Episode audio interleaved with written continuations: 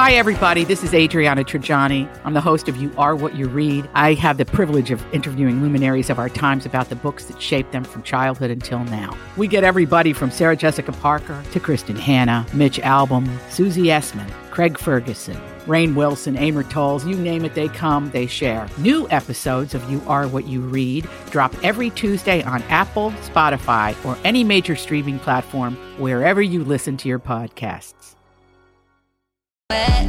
Well, we have uh, some more uh, information on the sentencing, sorry, sentencing of Bill Cosby on the Colleen and Bradley Show on My Talk 1071, streaming live at MyTalk1071.com. Everything Entertainment. Colleen Lindstrom, Bradley Traynor. Uh, and we've been following this story since yesterday when the sentencing trial began. Uh, but now we know kind of the fate of Bill Cosby. And the first reaction, Bradley, that you and I both had was the first thing that came out was three to 10 years in jail. Yeah. No, I mean, it, it just doesn't sound very definitive. So I think we need to hear a little bit more about how that uh, is going to actually play out. But he is facing a maximum of 10 years. Right. But it, with a minimum of three. Um, again, I'm not, I'm not. Now, I do know that they merged all of his counts into one. So he'll serve that uh, at once, or he'll serve time for all of those three things at once. But um, I'm not sure yet why we have such a wide window from three to 10 years. Like, just give us a darn number already. Right. That would be, uh, yeah, that would be helpful. So Judge Stephen O'Neill, uh, upon sentencing him to at least three years in the state prison, uh, said, I'm not permitted to treat him any differently based on who he is or who he was. Uh, and, uh, also said directly to Bill Cosby, by the way, I, I, I will apologize in advance. I keep on wanting to say the wrong last name for Bill Cosby. So if something else slips out, I apologize. Um, I, j- I just want you to know that in advance because I keep on wanting to say Bill Clinton, which is not who we're Oh, talking awkward. about. I know. Uh, but the judge to Bill Cosby, Judge Stephen O'Neill, said this was a serious crime. Mr. Cosby, this is all circled back to you. The day has come, the time has come. Uh, and again, three to 10 years in state prison uh, for Bill Cosby, no bail set, which also means that or that he will be he's expected to be taken away to a cell um, shortly. There, of course, his team is of course talking about appealing this, um, but the judge did not grant bail, so he's likely going to go immediately. And um, and you know, on CNN, they're currently interviewing. Um, many people among them though other accusers of bill cosby. And i keep thinking about how the day he was found guilty was such a huge day for all of those accusers. But but today we learn sort of how he'll be paying for um, the um, the acts that he was responsible for and these women were victim of. Uh, and one of his victims who was being interviewed on cnn kathy mckee said um, she said that this stirs up some quote very difficult and deep emotions, but she's very happy with Judge uh, O'Neill's sentence and is grateful for uh, Andrea Constand for standing strong. Yeah, and I think um, probably you know as we go on from this particular ruling and the sentencing, and we see him go to to prison, and uh, that sentence begins. Perhaps people will begin uh, looking back on just sort of the momentous nature of this particular case. Not most importantly, obviously, for the victims involved to have some, even for the ones who this particular conviction doesn't, you know, address. Right. So not all the victims had their sort of justice, but it's a symbolic justice for those uh, that were victims of or alleged victims of Bill Cosby and um, certainly for Andrea Constand. And um, but beyond that, like this is also just a very large news story, Yeah. right? This is a story of somebody again it, for anybody. I think it's easy uh, in two senses for us to sort of minimize the large nature of this story. What I mean by that is if you're under a certain age, you probably don't appreciate what Bill Cosby means as a icon, as a force in the world of entertainment and television, in um, pop culture history Right. and entertainment history, certainly. And then I also think for those of us who do understand what Bill Cosby was at the height of his career, um, and what he meant and how m- momentous his, his personality was, or how large his personality was for us. Um, I think we've just been dealing with the sort of this side of the story for so long that we've sort of become numb to the fact that this is Bill Cosby. Right. This is not just, you know, like a a B-list actor from, you know, the 1970s who has fallen on hard times and kind of became a creep.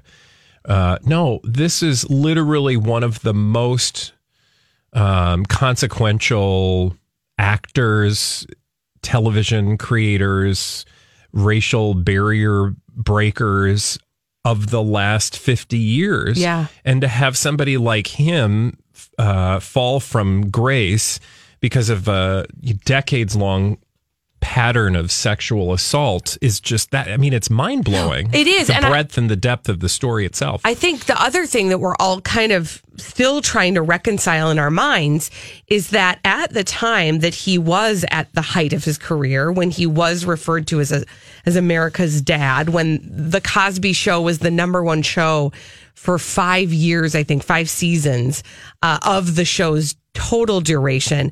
Uh, I think that um, trying to reconcile that while that was happening, he also was uh, perpetrating these Yeah. types of acts on women um, because those are the stories that we've heard that have come forward uh, that that it was while he was on the Cosby show when we were all sort of lauding him for for who he was in our in our um in our in our lives Yeah. That No, this, this is is- the type of person we were kind of worshiping at that time. Everybody uh, it is not hyperbole. It is not you know blowing out of proportion. Uh, it is no small thing to say that we were very much um, like the world was bill cosby's oyster. Absolutely. In the 1980s, certainly through the 1990s, and um, to just see somebody. I think there's, I guess what I'm saying here is that there's a greater story to be told, and I think as we move further away from the specifics of you know the sentencing and the trial and blah blah blah. At some point, we'll be able to have some perspective because I do believe, and I think this is going to be the biggest, longest term takeaway or sort of overarching takeaway from the Me Too movement, of which this Bill Cosby story is certainly sort of that was that was the first one, right? Where you had this very, you know, powerful figure taken down, is that hopefully people will look back and start to dismantle and uh, pull apart and understand how, like everyone else's responsibility in Bill Cosby being able to be a serial sexual predator for decades. Right. Because he did not do this in a vacuum. Yeah, and we said that we have said that from the beginning. I remember saying it like when we first started talking about Hannibal Buress bringing Mm-hmm. this story up that he didn't do this in a vacuum. There are other people that are responsible, and it's easy to just be like throw the book at Bill Cosby and Mm-hmm. make it go away. Throw the book at Harvey Weinstein, make the book or make him go away, right? However, truly, those people would not have been able to be who they were were it not for everyone around them. It doesn't mean that, you know, they need to be held accountable in a court of law, but I think it if we want to learn anything and if we want to change and if we want to grow from this particular moment, you know, best to understand like the role that everybody was playing and allowing it to happen because he was able to do it in plain sight. Absolutely, and that has decades. been consistently, uh, consistently in some of these uh, high-profile cases throughout the Me Too movement. That has been the case with each of them. We've said the exact same thing about Harvey Weinstein. We said the same things about Matt Lauer. There are people who were aiding and abetting this type of behavior throughout due to the power and presence of the perpetrator, uh, and uh, perhaps out of fear that they would be um, punished by that person of great celebrity and power. Um, who knows why? There's probably a million reasons why. And I think beyond individual responsibilities, like, yes, there are some other nefarious people who are like, eh, let me be part of this, you know, creepy, nasty cabal of grossness. But beyond that, there's just like sort of these passive bystanders who are, you know, willing, par- not uh, unwilling, par- unwitting, perhaps participants in this system. Because think about it, you know, you hear rumors about people, but you don't want to make waves and you don't really have any power. What are you going to do? Go to the boss and be like, I've heard these rumors, but I don't know. They're just rumors. Like, why are you, you know, telling your boss? Like, I feel like there are, there's a whole layer of people that unwittingly allowed this behavior to continue because they just made the calculation that they didn't want to get involved. It's not their business, and Mm-hmm. they have to keep their eyes out uh, for themselves. And you know, again, I think a lot of people need to maybe take a hard look at all of those things if long term, because I think the the the the worst part of all this is that, and the lesson is that people like Matt Lauer, people like Bill Cosby, people like Harvey Weinstein, all had too much power. Mm-hmm. They had too much. They were able to wield too much power over the individual lives of people and careers, and such that people were like, "Well, yeah, why would I? Why would I bring this up? Right. You know, why would I? I Why mean, I I don't step in the blame people like that unless you had willingly known that somebody was victimized and you chose to ignore it or somehow obfuscate. I just think like it makes total sense that if you were just like a low level person, you're like, I don't. It's not worth my job. Well, and hindsight is twenty twenty. Now that we have sort of the bigger picture, I think uh, it becomes easy for people to ask those why questions, and I think it's important to your point, Bradley, that you rewind the tape and think about what it was, what it must have been like when this was all happening at, at a low buzz and not the shouted loud as we're doing right now. Again, the headline about the sentencing of Bill Cosby, he has been sentenced to three to 10 years in a state prison. Uh, and uh, the judge did not set any type of bail, which means he will not grant bail, which means he will, Bill Cosby will be taken away to a cell as soon as the sentencing hearing kind of comes to a close, uh, and uh, and they will appeal. Of course, Bill Cosby's team is saying they will appeal. They they did try to argue the um, the the bail situation. Uh, Bill Cosby's lawyer requ- re- requested that Bill Cosby remain free on a bond, and uh, the prosecutor Kevin Steele said, "What sexually violent predator gets bail?" Uh, again, the the judge in the situation uh, had said loud and proud in the courtroom that uh, he will not treat Bill Cosby any differently based on who he is or who he was. And I think we are seeing that um, play out right now in the sentencing. When we come back on the Colleen and Bradley show, can we just lighten it up for a minute? no, Please? no. Hey, um, I got something for you to give to your kids for Halloween. Is it pretzels? Salad. Little bags of salad.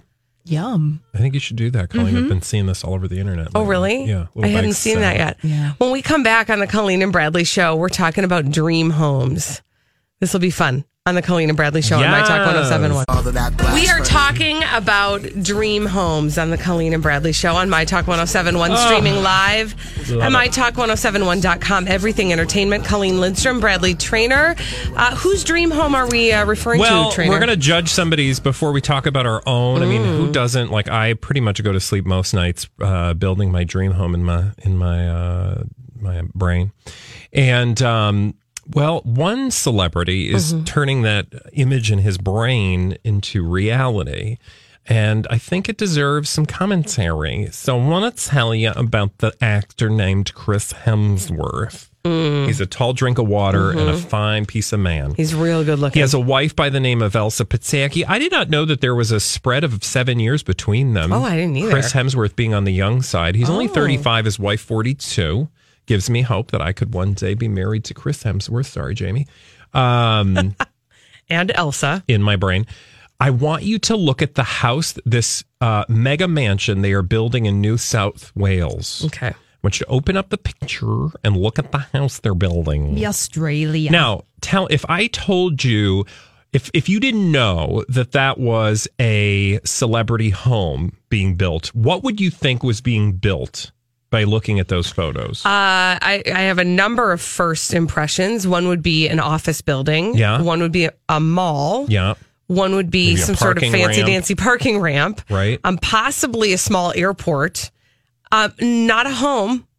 This is the What is that? That is so ugly. dream home being built by and They're by doing the way it wrong. the photos uh, are considered near completion which makes me wonder like what is that supposed to look like as the daily mail says it appears to resemble a military stronghold or a brutalist shopping mall Yeah. thanks to its rect- rectangular shape and monolithic concrete platforms i mean it's literally just a big concrete square right Yes. um It now truly looks like, I'm not kidding, like a uh, three story office building, very nondescript that you would find, you know, And also look at like the tiny little houses that are next to it. Like, help, we're being Mm-hmm. swallowed up by this giant monstrosity. It does look like a shopping center or even an airport. Um, Mm-hmm. uh, as as one fan of Chris Hemsworth remarked online, this is obscene and totally out of character. It's terrible. Uh, apparently, this uh, new development is replacing their Balinese style eight bedroom resort home, which they paid $7 million for in 2014. Uh, this is not an upgrade. no. That old, their old home is beautiful. This will this new um, building, however, is expected to cost them eight million dollars. There will be a gym, a steam room, a large swimming pool, luxury spa, media room, games room, as well as vast outdoor spaces and six bedrooms. Can I? I have a very important question because then I want to get to the concept of what you would consider a dream home. Okay. What is the purpose of having this monstrosity built? Is it because like I'm a celebrity and I need to have everything on my own because I can't afford to be I can't afford to be out in the real world with people who might hurt me or do things to me, like talk to me.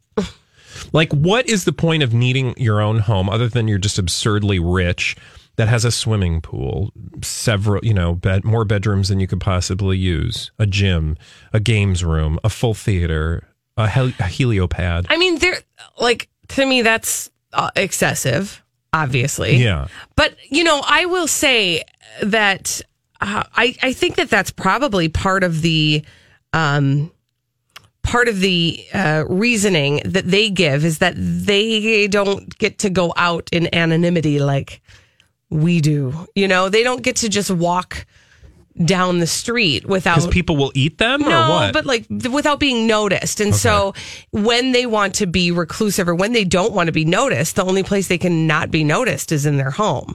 Um, But oh, isn't I that don't know. like crazy? Like just imagine like you don't you're in a self con I, I don't un- I don't not get like creating your own self-contained space that you never have to share with other human beings.